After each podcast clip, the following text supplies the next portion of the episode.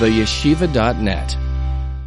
Since this week is Parshah Shemini, so we'll learn the Maimer of Likutei Torah Parshah Shemini. Actually, Likutei Torah Parshah Shemini is only one Maimer. Page 35. On top it says Tzav Shemini. It's the second half of the page, or Daf Yud Ches, column 1. Remember that in Likutei Torah, the numbers repeat themselves for each Chumash. So you want to make sure that it's Daf Yud Ches, Parshas Tzav Shemini. On top it should say Tzav Shemini, Parshas Shemini. Livyasan ze yatzarta l'sachik bay. This maimer, this discourse of the Baal HaTanya, was said in the year Tovkuf Ayin Aleph, which would be equivalent to 1811, which means very close toward the end of his life. As his passing was Tovkuf Ayin Gimel 2 years later, this was Tovkuf Ayin Aleph, 1811. The Maimer begins with a pasuk from Tehillim, chapter 104, Tehillim Kuf Daled, known as Barchi Nafshi, which we say in Rosh Chodesh. The connection to Shemini will be obvious. And it begins with the pasuk, Livyasan ze yatzarta l'sachik bay. David HaMelech says, you have created the Leviathan, the famous titanic, huge fish, whale, the Livyasan, you created it l'sachik bay, to toy with it, to laugh with it, to play with it, to quell with it. Isi b'Midrash Rabbah, Parshah Shemini, Parshah Yud Gimel. The Midrash Rabbah on Parshah Shemini, this week's Parshah Yud Gimel, section 13, the Midrash Rabbah says the following, and he begins to quote from the Midrash. Behemis v'Livyasan hem kinnigoyin shel tzadikim la'asid lava. The Behemis, which means the large mammals, the large oxen or other mammals, and the Leviathan, the fish, the whale, are the Kinnigoin. Kinnigoin means the circus or the gladiator. Kinnigia was the term used, it's probably, I think, a Greek term or a foreign language, which was the term that was used for the large spectacles that the emperors, the Caesars, kings in the ancient world would make between animals, animal fighting, huge fights. And this was a very enjoyable sport to watch the lion fight the bear, the tiger. It was just, it was a whole sport, sadly and tragically. It was bloody and violent and vicious, and a lot of pain for animals involved. And even more heinous was the fact that they would often put in people, slaves, and others that they wanted to punish to endure these horrible spectacles. And everybody would watch this fight. It was called the Kinnigia. So Kinnigia would be like a circus, a gladiator, this large theatrical spectacle. So the Medrash says that those who abstained from all the Kinnigias in this world, they will have their own Kinnigia, their own circus, l'asad lava, in the future. The Behemoths and the Leviathan, the mammals and the Leviathan, that's the Kinnigia, that's the circus of the righteous people, of the good people, moral people, l'asad lava, in the future. And the Medrash continues that there's going to be, so to speak, a circus of the Behemoths and the Leviathan. Behemis noisitz l'Livyasan b'karnov. The Behemis, which I assume here refers to oxen, bulls, which have horns, karnayim. So the Behemoth, the ox, is going to stab the Livyasan, the fish, the whale, b'karnov, with its horns. V'kairei, and as a result of that, it's going to get torn. V'Livyasan, during this fight, the Livyasan, the Leviathan, noisitz lebehemis b'sanpirov, will stab the ox with its fins. Its fins are so big and powerful and sharp, it will stab the ox with its fins. V'noicharoi. V'noicharoi means it will stab it and kill it, snuff out its soul. And this will become the feast for the tzaddikim, for the righteous men and women, la'asad lavi in the future. We speak about in the Gemara and Baba Basra, and this Medrash is the source for the fact that there's going to be the huge feast when Mashiach comes, known as the Feast of Livyasan and She'er Habar. Livyasan is the fish course, and She'er Habar is the meat course. She'er Habar, the ox, the wild ox. Bar means outside, the untamed, wild, outside ox that can't be domesticated and just placed in a barn, calm and serene. That's She'er Habar, the wild ox. The Livyasan and She'er Habar, you know the Yiddish song, right? The Suda, was geht man essen by the Suda. Huh? Livyasan sushi, yeah, it's going to be a big sushi platter. So that's the source, this medrash, that is going to be a Kinnigia, some type of circus, and this battle, and they're going to be fed to the righteous people who abstained from the Kinnigia throughout history, where the kings would watch these spectacles of the animals killing each other. That's the medrash. Continues the Medrash, V'loi kachtaninon, how can there be this tradition in Torah? It contradicts a Mishnah. It's not what we learned. We learned a Mishnah, Mesech Chulin. Some of you are learning Mesech Chulin now. Zog the Mishnah, the first parak of Chulin. Hakal Sheichten. Every kosher adult Jew is eligible to Shecht, to slaughter an animal or a bird. And one may use every type of instrument, a knife or anything that's similar to a knife in order to slaughter. And it's not limited to time. Any time or hour of the day and the night is eligible for shechita, for slaughtering. Chutz, says the Mishnah, but you can't use magal kotzir. You can't use a sickle that is used for harvest. And as the Mishnah continues, you can't use a sword. Why? You have to use a sharp, smooth blade. Because if you use, as he puts it there, shinayim, a tooth, a sharp tooth, or a megeda, or a sword, or nesarim, or a sickle, here what happens is you don't have the smooth blade that is shechita, that's drawn back and forth and slaughters the animal, but rather it's like a stab into the animal, which disqualifies it. It's not kosher. And here we see clearly, how is this she'er, this ox, going to be shechted, how it's going to be slaughtered? The fin of the Livyasan is going to stab it. Noisitz, lebehemis besampirov, the fin of the Livyasan is going to stab it. If so, it's a disqualified shechita. If it's a disqualified shechita, you're not allowed to eat the She'er Habar. That's what the Midrash Rabbah asks. So this whole tradition is strange because it's based on something that would be halachically wrong. That's the question that the Midrash asks on itself. V'loi kachtanin, and it's opposite of a Mishnah. Answers the Midrash.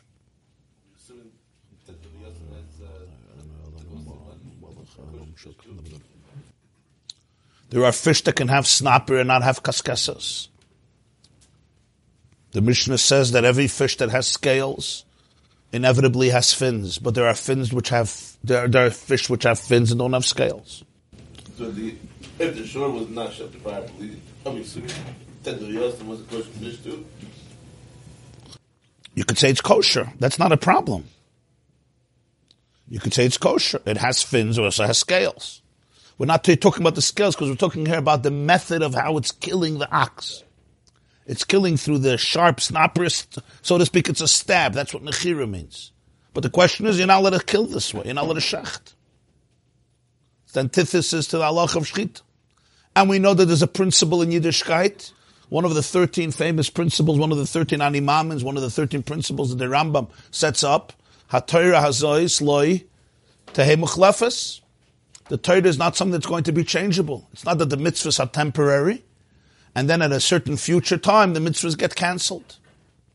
In fact, if a Navi comes, if a prophet comes, even if it's a prophet who is considered authentic, and in the name of God, he says he has a prophecy, and the prophecy is he's going to cancel a mitzvah, For example, he says, Hashem told me that Shabbos should not be celebrated on the seventh day anymore.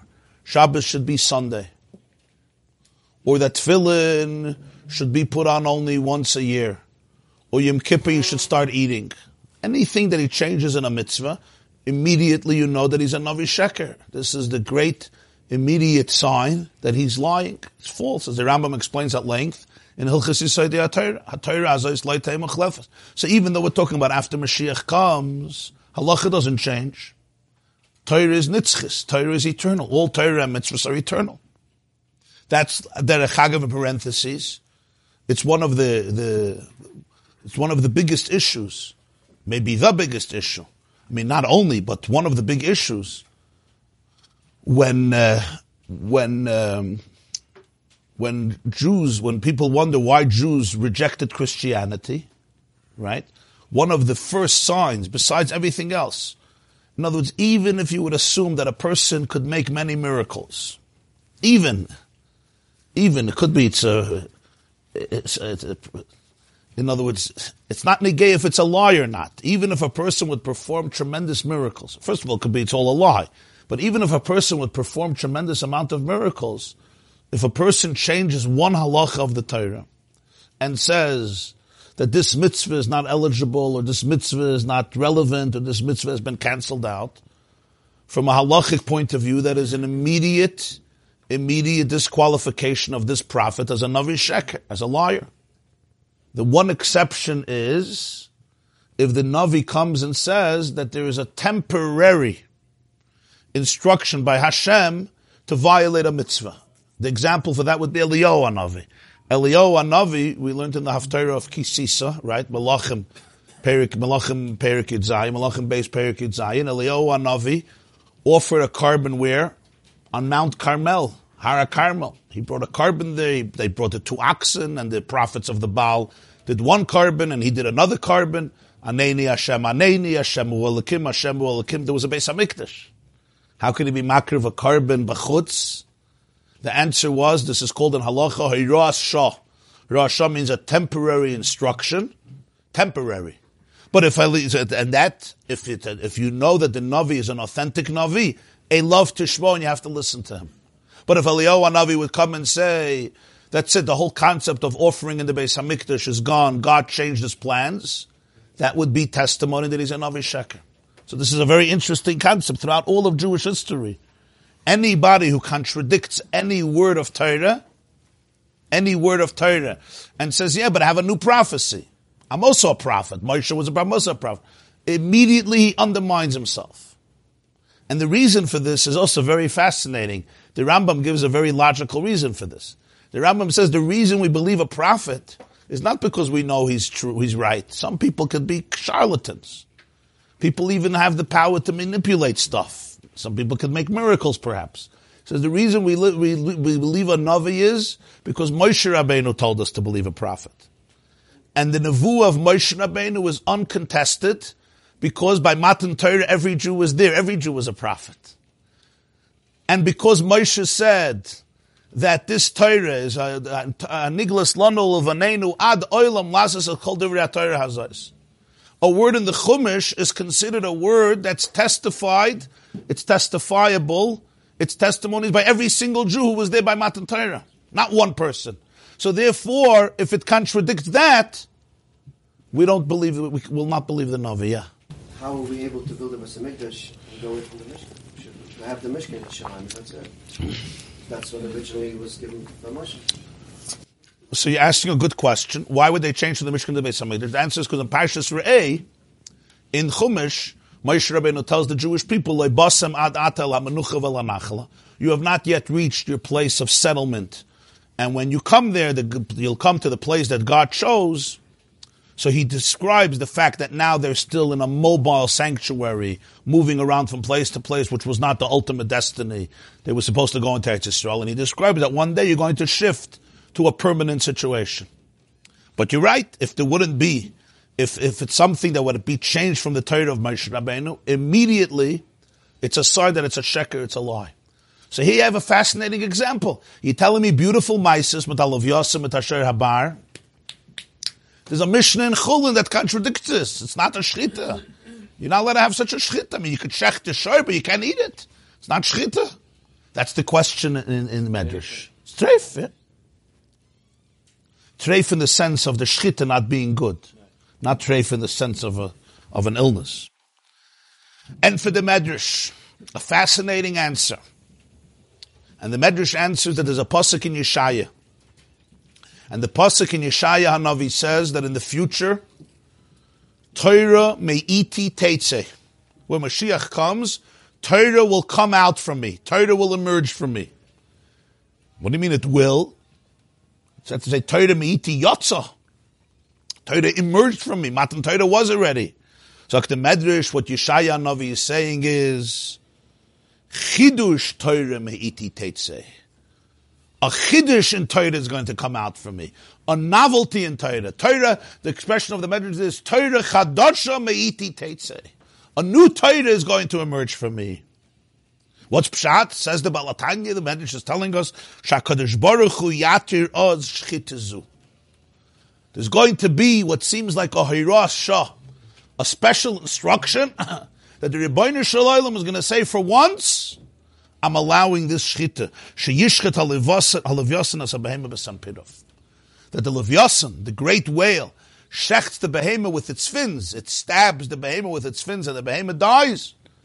There's going to be a special, unique, heter dispensation for one time only, that even though the halacha usually says this would be forbidden, but as the Mefarshim explain, and this is what it seems he's saying, that we know that Hiras Shah, as I said before, the example of Eliyahu Navi, a temporary, momentary instruction. A Navi, if you know that he's an authentic Navi, you have to know that he's an authentic Navi. Stam, a person gets up and says, God told me that we're not putting on tefillin today, right? That you don't believe a person like that. But we're talking about an authentic Navi like Eliyahu Navi. And this is going to be a Hiras Shah, temporary instruction. It's going to be mutter. Torah chadasha me'iti teitzim. It's an interesting thing. It's going to be a new Torah that's going to come out from me. What's this new Torah? This new Torah is that you can eat this behema. That's the Midrash Rabbah in Parshah Shemini. And he says, Behemis elu zeh inyan She'er Habar. When we speak about She'er Habar in different sources of Chazal, the wild ox that's going to be the food, la'asid love, when Mashiach comes, this is these behemoths, the behemoths and the Livyasan, that's the Livyasan and the She'er Habar, the wild ox. That's why the Gemara says in Baba Basra daf ayin daled, he brings in the foot, in the parentheses, ayin Baba Basra daf ayin daled amid beis, ayin hey amid aleph, targum yonis and Tehillim simen nun, al pasuk behemoths bararei olav, v'ter bar, on the pasuk behemoths, the targum yonis and calls it v'ter bar, which means the She'er Habar, ter in Aramaic is ox. And the Baba Basra speaks about the meal of Livyasan and She'er Habar. This is what the Medrash is referring to. Now, obviously, the whole Inyan is Doirish beer. The whole Inyan needs explanation. What is the Medrash saying? Since you didn't go, and you weren't part of the circuses these days, you weren't part of those fights in Rome or in Athens or in the other great cities where they did it. Therefore, you're going to have your own Kinnigia. Also a wild, violent fight. With a special heter, with a special shechita, he says, to understand this whole theme, what is this about? Like, what's the toichin? What's the necessary? What's the necessity for it? What does it represent? If it's cruel, so suddenly when Mashiach comes, it's not going to be cruel. You're praising the Jewish people for staying away from these types of activities. So how are you going to reward them? By doing it. It's like if you don't eat the nash because it's not good for you, I'm going to give you even more nash. If it's not good, it's not good. So then it is going to be good. And there has to be a special shechita that's not mutter. Why do you have to change halacha? Why can't they just shech the She'er Habar in a legal way? No, that's to be chidush Torah me'iti teitzeh. Like this is a new Torah that when Mashiach comes, that this shechita becomes mutter, but only temporarily. Because you can't change Torah even when Mashiach comes. So it's a chidush here. And this is like, what's the big chidush? Fine, so you matter the shechita. I mean, why is it so fundamental? Why is it so important? Why do you need this chiddush? So obviously, it represents something profound. There's something going on here in the Medrash, this whole meal of the Livyasan and She'er Habar with this Kinnigia and the circus and the fight and so forth. Gute kashas, huh? Dafke no shchita.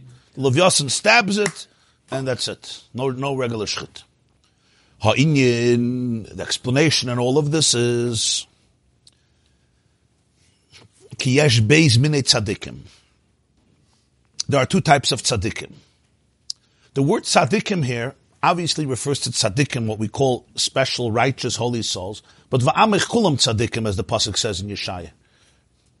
The word tzadik means there are two types of good people, of righteous people, of moral people, of Ovdei Hashem, of people who serve God. Ha'alef, the first category, is Oisan Shehem B'Seiser. Those who are B'Seiser. B'Seiser literally means those who are secretive. What do we mean by secretive? Secretive doesn't necessarily mean that nobody knows them. It means their whole lifestyle, their whole avodah is one that is concealed. Sha'avodasim B'Ruchnias. Their primary avodas Hashem deals with the internal, with the world of the spirit, the world of ruchnias. Pirush, what do we mean? B'kavanas halev. Their primary avodas Hashem is with kavanas halev, meaning it's the internal consciousness and intention of their heart. Liyachid yichudim elyonim, and the Kabbalistic expression to be miyachid, to unify. Yichudim elyonim, unifications, higher unifications, ubchines aliyas. Liyachid yichudim elyonim is a classic expression of Teres HaNister, of Teres HaKabbalah. You have it in Chassidus, you have it in Kabbalah, a lot. Liyachid yichudim means to reveal the unity of the world. The world is one. But to be miyachid yichudim means to reveal the unity of the world in many different ways, in different fashions. In Kabbalah you'll have what's called Yichud Zun, and Yichud B'Chachmon Bina, and Yichud Zal Malchus, and just, it's all different terms that represent connect, to reveal the unity, to connect. Ubabchinas Aliyas, and their avodah is one that is continuous, represents continuous ascents and climbs. Ukagayin, the classic example would be Reb Shimon by Yechayik Shahaya B'Mayri Gimel Shana. The Gemara says in Maseches Shabbos that he ran away to a cave and he was there for 13 years with his son because of the Roman persecution. He had to escape and he stayed in a cave for 13 years. Obviously, during those years, there were many, many practical, physical mitzvahs that we do. B'maisa, meaning not with our machshava, with our kavana, but mitzvahs you have to do with your physical hands and physical feet and physical items around you that he couldn't do. The Gemara says, how were they nurtured? How were they nourished? From a charuva. Charuva is a carob tree, a boxer, an Eina Damaya, a spring of water that was created for them. Im Kain, if that's the case, Loikiyim Achilas Matzah B'Pesach. He couldn't observe eating of matzah on Pesach. Nobody knew where they are to bring the matzah, to deliver matzah. Fakert, they had to run away because they were afraid if his wife finds out, knows, or other people know, they could be tortured and reveal the secret. So this was a complete secret. So there was no matzah on Pesach. Matzah, you need grain. You can't be b'kayim matzah from boxer. Weiter, v'kiddush alayayah. Kiddush on white. Shabbos. Yom Tov. Weiter, comes sukkahs. Esrik, an esrik. Vaita v'sukkah, eating in a sukkah, chuli. So you could say on one level, Oynes Rachmana Patre. I mean, there were Jews who were in the gulags in Siberia and many other places. They didn't have matzah for Pesach, didn't have a sukkah on sukkahs, didn't have a lulav, they didn't have an esrik. Yeah. Even in our generation, not too long ago, there were many Jews who were erlichiyidin. They were in a state of oynes. So we have a klal Oynes Rachmana Patre. But the chiddush here is that Reb Shimon Bar Yochai, he had a special carob tree that was created for him, and an Eina D'Mayah that was created for him in the Maida, and nonetheless, certain mitzvahs he couldn't do. The Arizal was also in this state, in this pchina. Ritzayni Loimar, Al Derech Mashakasu Bezoyer Chele Gimel Davkuf Pezayin Al Pasuk, V'yid Gula Roiv B'Kerev Ha'aretz. Similar to what the Zohar says, explaining Yaakov's words, V'yidgu l'rov b'kerev ha'aretz. V'yidgu comes also from the word dogim. So it doesn't only mean they will prosper abundantly in the earth, it means that even in the aretz, They are like vayidgu, they're like dogim. Mashenkin shar nuneyama sheinem ba'aretz, where the other nuneyama means the fish of the sea. Nuneyama, the fish of the sea, which are not in the earth. Rak bayam, they're in the ocean, they're in the seas. Zawinyan amalachim, that's angels. The chiddush is vayidgu l'rov b'karav aretz, so you have souls that are on dry land, but they're like dogim. They're like nuneyama. They're the fish of the sea, nuneyama. What's pshat? Nuneyama. There's an expression in Zoya there. Nuneyama de mishalchin beyabeshta. Fish of the sea that walk around on dry land. Usually if you don't have fish walking around on the aretz, because it's a contradiction. The fish can't live. The fish needs to be in the water. And there's a difference, there's a complete distinction between amphibious creatures and dry land creatures. Comes Yaakov Avinu and says there's going to be special neshamas. V'yidgu. From the word dogim, v'yidgula from the term dogim, fish, v'yidgula roiv b'kerev ha'aretz. On the dry land, b'yabeshta, they're going to be in a state of dogim. They're called nuneyama, the fish of the sea. And then there are the malachim, they are also fish, but they're in the yam, they're in the water, they're naturally in the water. The chiddush is that there are tzaddikim who walk on the earth. You could see them. And nonetheless, essentially, that's from that state of Nunayama, the example he gave are two people, Reb Shimon Bar Yochai and the Arizal. I should just say that there's the Tzemach Tzedek's Hanocha from this Maimer that he wrote from his grandfather, Tov Kuf Ayin Aleph, and he writes over there that the expression, when he writes the Maimer, the expression of his Zayda was the Baal HaTanya, Rashbi v'chaveirov, Ha'arizal v'chaveirov, and he adds v'chein HaBaal Shem Tov v'chaveirov. The Rashbi and his colleagues, although people similar to him, the Arizal and his colleagues, and he adds also the Baal Shem Tov and his colleagues. The Baal HaTanya and the Maimer, there were different people who wrote the Maimarim. The Likutei Torah was usually written by his brother, the Maharil, Reb Yehuda Leib. But there's many Maimarim that we have other versions, very similar, but just sometimes variations or additions that were written by another, by a son, or by an Einik, or by a grandson, the Mittler Rebbe, the Tzemach Tzedek, or others. So from this Maimer, there's another Hanoch, there's another text in Maimer Ad Merazaka, Tov Kuf Ayin Aleph, I think it's from the Tzemach Tzedek. So over there he adds, V'chein HaBaal Shem Tov v'chaveirav. That's a very interesting addition. What's the concept of Nuneyama, fish of the sea? The difference between creatures of dry land and creatures in the water is, creatures in the water, you don't see them. They're completely submerged. That's why he says, they're tzaddikim that are b'seiser, they're submerged. When you look at the water, what you see is the water bed. If you go scuba diving and you go deep down under the water, you'll see the whole universe. It's unbelievable what goes on there. But from our perspective, what we see is it's all covered by water. The definition of dry land creatures is the exact opposite. You look around, I see you, and I see you, and I see you, and I see you. In other words, the definition is hisgalus. It's revealed. The identity is revealed. Where in the Yam, everything is concealed by the Yam, even though there are distinct creatures. But it's a whole different mahalach. It's a whole different shnit.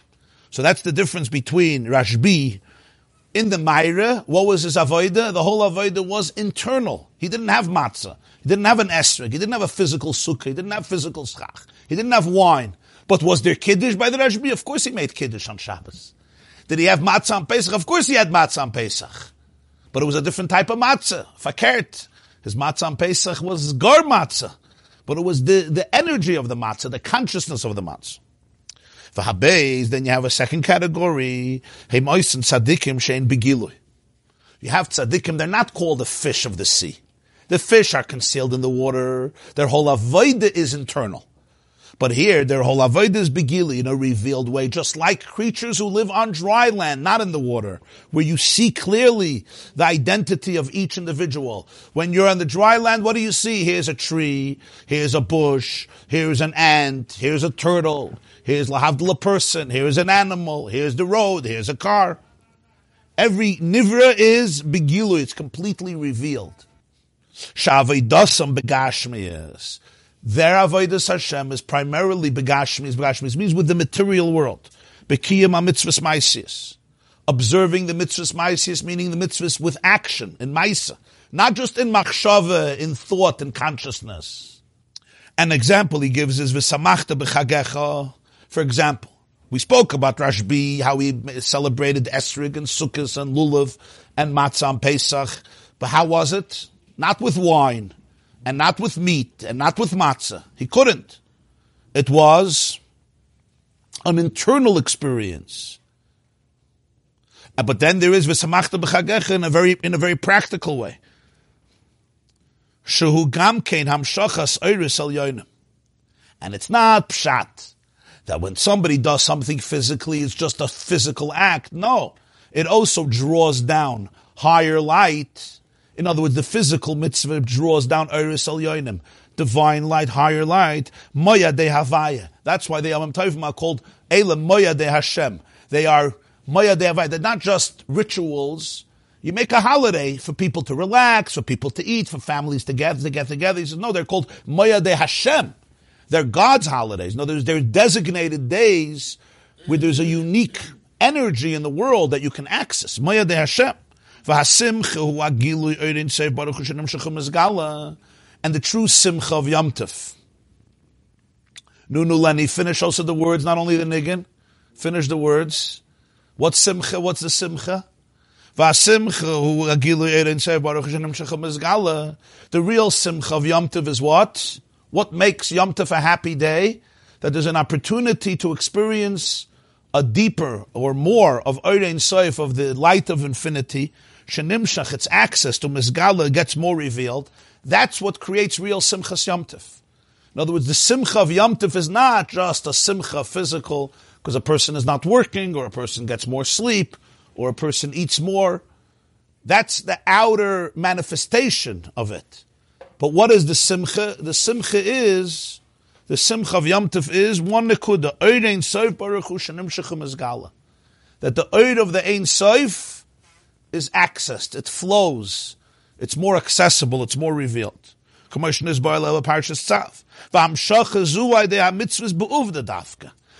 Torah and says that this flow, this access comes through mitzvahs b'maisa, b'uvda. Uvda means maisa, action.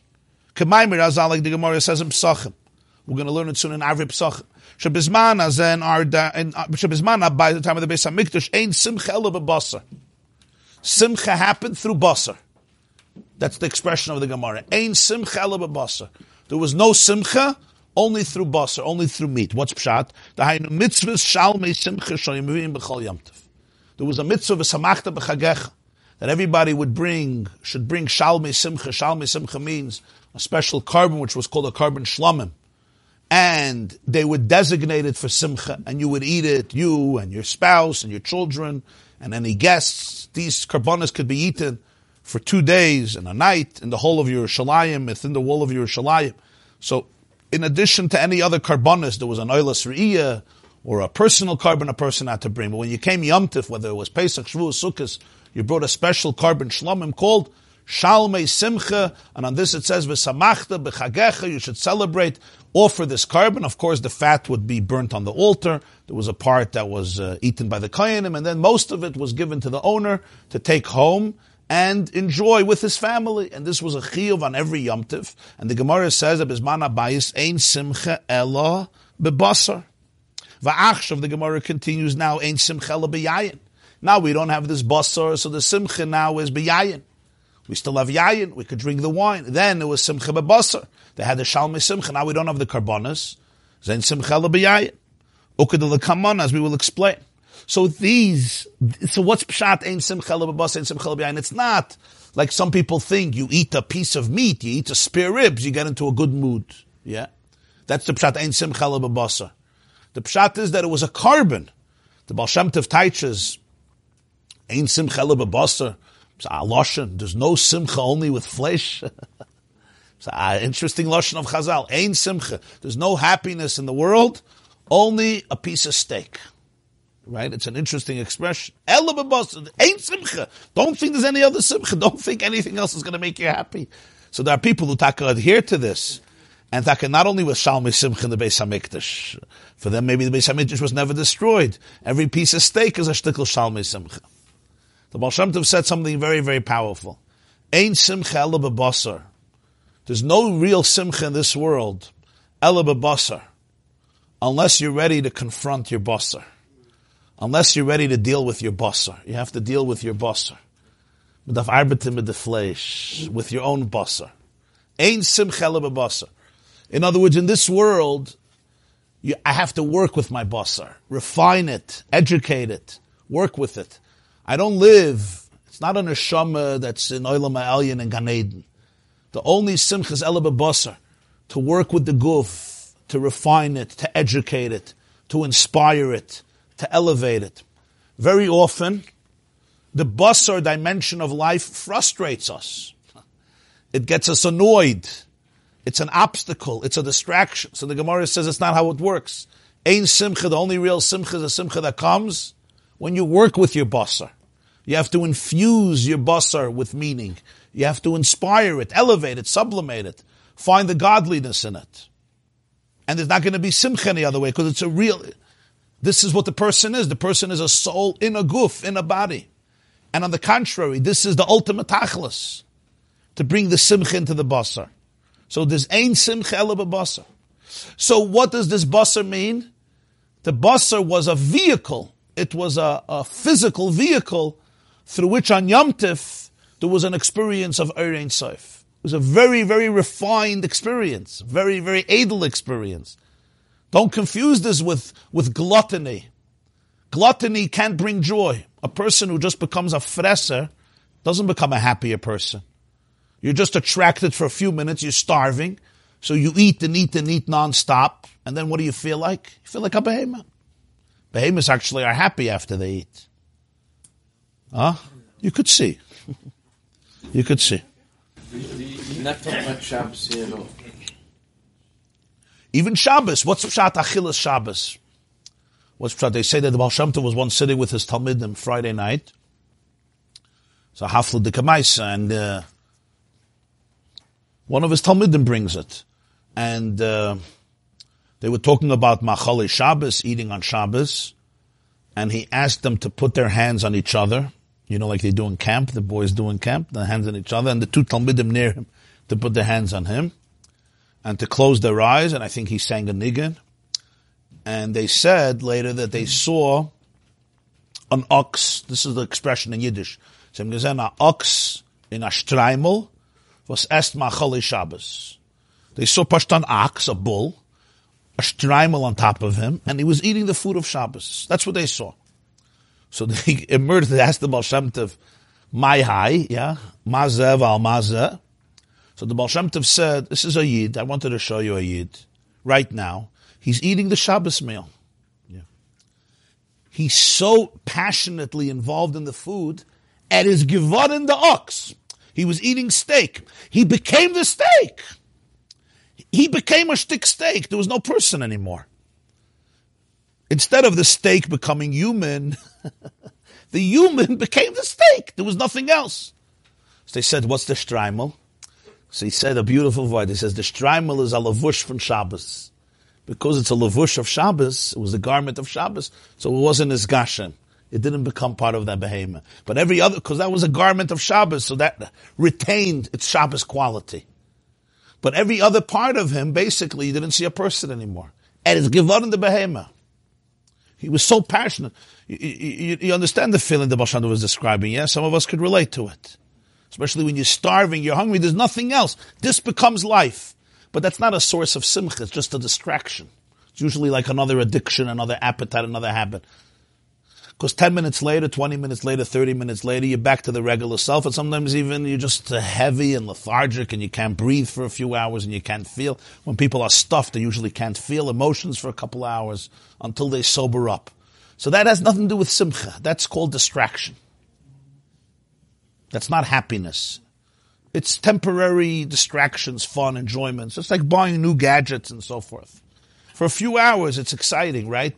But it never brings you simcha. Simcha comes from pnimius. Simcha comes from alignment. So when we speak about machali Shabbos, machali Yom Tov, all this, the truth is that we need a little help in this area, because it happens to be that in our culture and our religion, much of Shabbos and Yom Tov, at least for some people, is primarily about food. More eating and more eating, to a point where people push it are, you know, they're like not really... like the food really takes over their everything. the last generations, we have to be masakin a lot of animals. Right, but the only way you can be masakin a lot of animals if you remain human. That was the Baal Shem Tov's point. If I become the animal, then I can't be masakin the animal. Yeah. So you have the madrega of Reb Meir of Premishlan. Reb Meir of Premishlan once said, and I'm telling you, it's Reb Meir of Premishlan. Reb Meir of Premishlan was a very big tzaddik, and he once said that the only person who's allowed to eat meat, the only person, is somebody that when he eats the meat, he feels like the behemoth during the shechita. That's what Reb Meir of Premishlan said. That's the only person who's allowed to eat meat, because when he eats meat, the meat wants to be eaten by him. The behemoth wants to be eaten by him.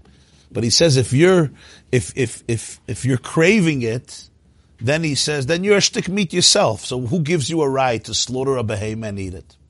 And this is a fundamental idea, because animals get killed for us. You take a fish out of water, it dies. You slaughter a chicken or a behemoth, it gets slaughtered, it gets killed. What's the right to slaughter an animal? Who gives us a right to slaughter an animal? Huh? Right, but what's the Havana in this? What's the Havana? It's a living being. We say Tsar Balachayim is us, so you're not allowed to aggravate an animal. Tsar Balachayim, right, according to most poskim, is Midaraisa. It's a biblical prohibition. And here, Meshach, people don't even think about it. Huh?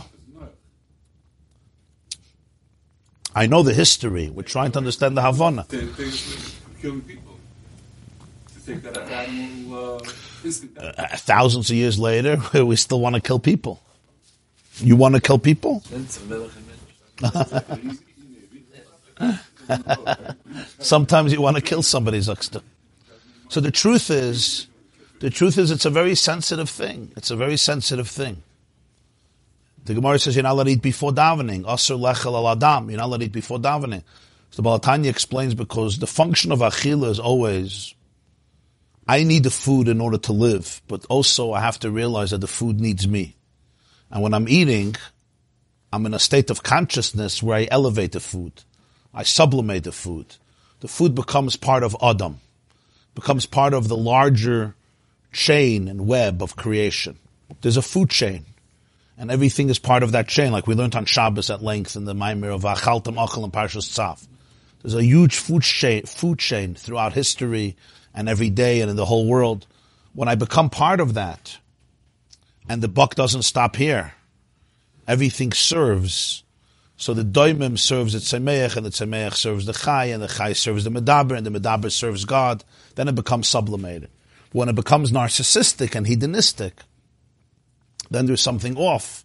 So sometimes there's an animal, it appreciates, reich nichayach l'Hashem, it appreciates being sublimated and being converted into the bloodstream of a person. If not, the question is, why am I superior? Who gives me a right? Just because I'm more powerful, or not more powerful, I'm not more powerful than an ox, but just because I'm more manipulative and I know how to trap the ox or trap the chicken, and I may like it, kill him. So the Meir of Premishlan was describing it in very, very dramatic ways, which is a pretty high level, that when you eat, you feel like the behemoth during the shechita. I don't know that many of us can relate to that. But the sensitivity... Maybe Taza. Very good. He's saying after you eat, you feel like the behemoth during the shechita, which is the whole point. We eat, people look at the food.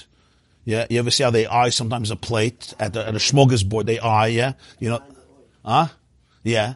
And it's like, it's mamash Mashiach. It represents Mashiach. If I get this plate of food, all my problems are gone. But it's really, it's not that, that's not the nekuda. You're hungry, you have to eat, avada. You know, when we're hungry, we want to eat. But when that becomes the substitute for life, so now it's like it's another drug. So for some people, it's a drug. I mean, it has milas over other drugs, but essentially it's the same nekuda. As a result of that, what he's saying is, when we speak about ein simcha ela bebasar, never mistake it, that the basar is the cause of simcha. There's no such a thing. Shabbos has nothing to do with food. Yom Tov has nothing to do with food. The Eibishter is nicht a shtick steak. God is not a piece of steak or a piece of kugel or a piece of kishka. Das ist nicht der Eibishter. It's a distraction. The whole nekud of Shabbos, Yom Tov, is not food. The food, the chiddush of Shabbos and Yom Tov is that physical food can become a vehicle for Simchas Yom Tov, for Simchas Shabbos. But what is it a vehicle for? It's a vehicle for Hamshachas V'Gili Ein Sof Baruch Hu. The Gili of Ein Sof, and the Gili of Ein Sof is always about bittul, it's about refinement, it's about transcendence, it's about going out of my entrenchment in my own insecurities and my need for distractions and appetites and addictions. Fakert, it's the most subtle way of eating, where the food itself becomes a vehicle for divine spiritual energy. That's the Chiddush of Shabbos and Yom. The Chiddush of Shabbos and Yom is not God becomes a piece of steak. It's that a piece of steak could become a vehicle for divinity when it's eaten and seen in the right way. Seems like there's a chiyuv of having basra in Shabbos. You can do that with any food. There's no chiyuv. No, by the Beis HaMikdash, the Gemara says, the Basman Abayis Ein Simcha Ela B'Basar. There's a chiyuv to eat foods that are ma'anig a person, that give delight to a person. If a person is disgusted by a certain food, they don't have to eat it. That's what the Gemara says. Basman Abayis Ein Simcha Ela B'Basar. They had the basar of the Shalmei Simcha. Today we say Ein Simcha Ela B'Yayin on Yom Tov. Yeah. But the point is always that the food is a vehicle. It's not that the food itself becomes the source of Shabbos. Of simcha. Food can't be a source of simcha. It's a mistake that we make. Achila of Shabbos is a holy endeavor. It's a sacred endeavor. It's a getliche experience. And getlichkeit is never grubkeit. Whenever I'm in a moment of laziness and heaviness and just in a bad mood and I have to eat more and more, I'm not in touch with my infinity. Ein Sof is always in a state of serenity and oneness and harmony. The chiddush is that in Yiddishkeit, even the food becomes part of the Ein Sof. Not that the Ein Sof becomes food. The food is part of the Ein Sof. So the Baal HaTanya was trying to teach his students that here was a Jew. He was eating for Shabbos. But because he didn't understand what it was, what happened? He became the ox himself. He mamish became the ox. So when you would look at him, you would see a person. With the Baal Shem Tov, he was giving them eyes. He was putting on a certain glasses, cleaning their lenses, that when you could look, what you see on physically is a person. But if you see bepnimius, all the molecules in this person became like the atoms of an ox. Because his whole machshava was there. His whole ratzon was there. So, ich bin geworden the ox. I'm not a person anymore. I'm literally an ox. And you sometimes feel it that way. You sometimes feel that way. Right? You look at yourself and you're like, am I a person? I lost myself. I lost myself. Besides the shtraimel. The shtraimel remained... Shtraimel remained pristine. So Mazel, he was not wearing a Shtraimel when he ate. If he would have taken off the Shtraimel, there would be only an ox. When it comes to wine and Simcha, what would you correspond in Beruchnius to reveal the secrets from your Neshama? What would be the... We spoke Purim by Baruchas, Kom Rabba Shachtel Reb Zeda, Nichnas Yayin Yatzasoid, yeah. Yeino Shal Tordish, Suya Yayin Nichnas Ula Mikdash. Nadav and Aviyu, it says, we're Shsuya Yayin. So the Shalos says what? They were Pashad alcoholics. And then Moshe said they're greater than Moshe and Aaron. Nadav and Aviyu, Pashad alcoholics. They went to the Kiddush Club. Some Ungeschickt. And then they just said, let's go to the Mishkan, let's have fun. They were greater than Moshe and Aaron. So Yitaitu Shsuya Yayin means a whole different Indian. They were drunk with God. And when they drank wine, it was an expression of that. The Yayin also was an expression of that. That's the idea of drinking. It's just like drinking on Purim. People think that the union of Purim is to get drunk. Chas v'shalom. Purim has to do with drunkenness, like Yom Kippur has to do with getting drunk. You should have told us that before. We spoke a whole night of Purim. I spoke about this. Avada is a mitzvah l'psuma b'puria, but there's a toichen here. It's a toichen pnimi. It's a deep union. What do you want to say, Rabbi Praiser? Huh? You take that question. Okay, pay him back koifel.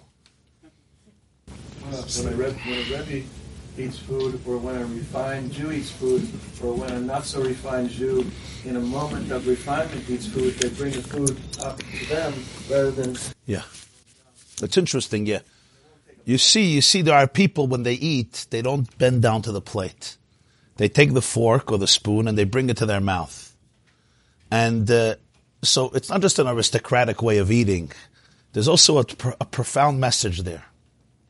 When I go down to the food, it basically the food attracts me, and it's by the magnetic forces of gravity, and I become a shtickl. My face is now in the food. I bring the food up to me, means it's the other way around. The food becomes part of the human consciousness.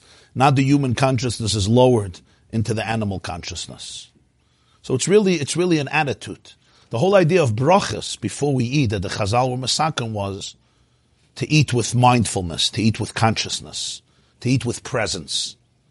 Even I'm about to eat an apple, I'm about to drink a cup of coffee, whatever I am, I'm about to a cup of water.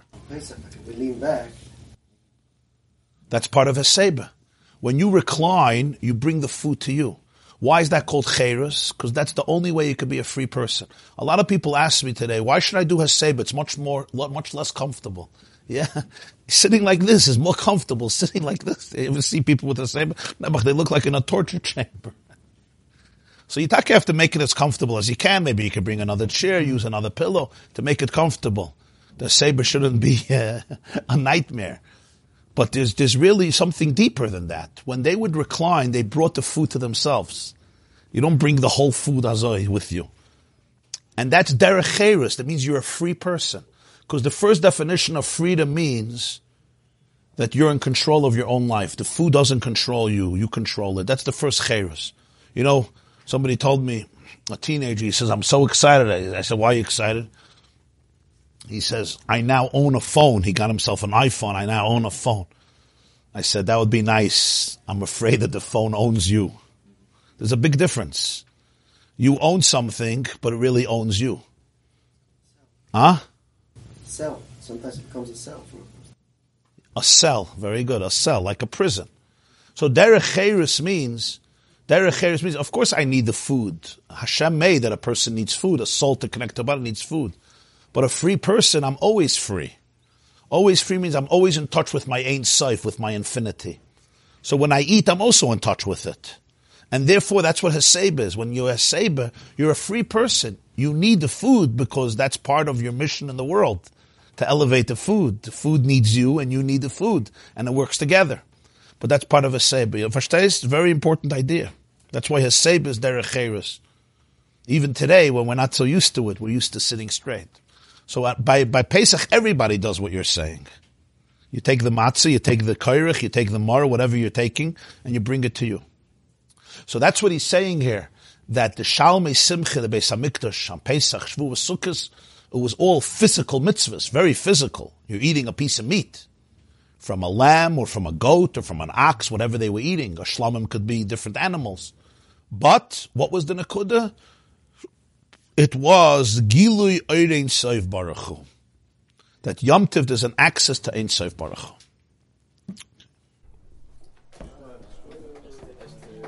As to the middle of the week, not anything about Nisht.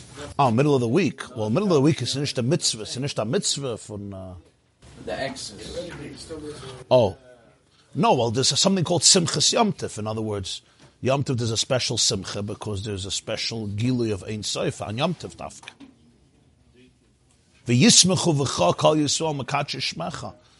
Tov, there's a special koyach to access. There's a certain revelation of Ein Sof in the world, higher and more revealed. Moyadei Hashem. The word moyed means designated, right? Like vad, beis vad l'chachamim, or by the Aron it says v'noyadati l'cha shama. What's v'noyadati l'cha shama? I will designate a place over there. So there's a moyed in space, oyel moyed, and there's a moyed in time. A moyed in space means a designated place where we meet. V'noyadati, oyel moyed, the place where the Ribbono Shel Olam meets humanity. That's moyed in space. And then there's moyed in time, that there are days of the year Hashem says, let's meet. What's pshat, let's meet, I'm going to show up over there. But you also have to show up. If you don't show up, you're not going to meet me. So every Yom Tov is a koyach. There's a certain gilui Ein Sof in the world that a person could take from. But I have to show up. It comes with avodah. It's not like, can I just sit and do nothing? But there's something there. Sometimes a person feels it more. Sometimes a person feels it less. Sometimes a person doesn't feel it. But it's still there. Yeah. The Eibush is nishkin steak. Hamas.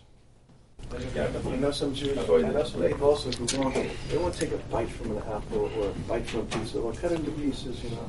A horse eats an apple, like a whole apple, but not a human. Yeah.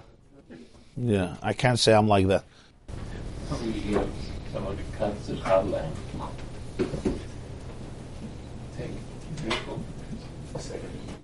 Versus breaking off a piece from what you cut when you're eating it. No animal will do that. Oops. Yeah, you ever saw animals eat another animal? It's very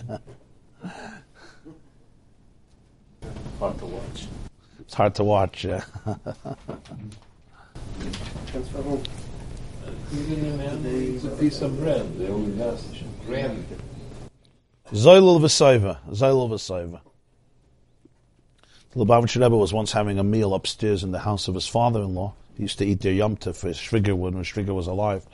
So there was a yid there. He was sitting and eating with his mouth open, as a, you know, right near the Rebbe. So how the Rebbe did it? He turned to him and quietly he said, "The moil of sein offen v'meret Torah." When you speak Torah, that's when you open your mouth.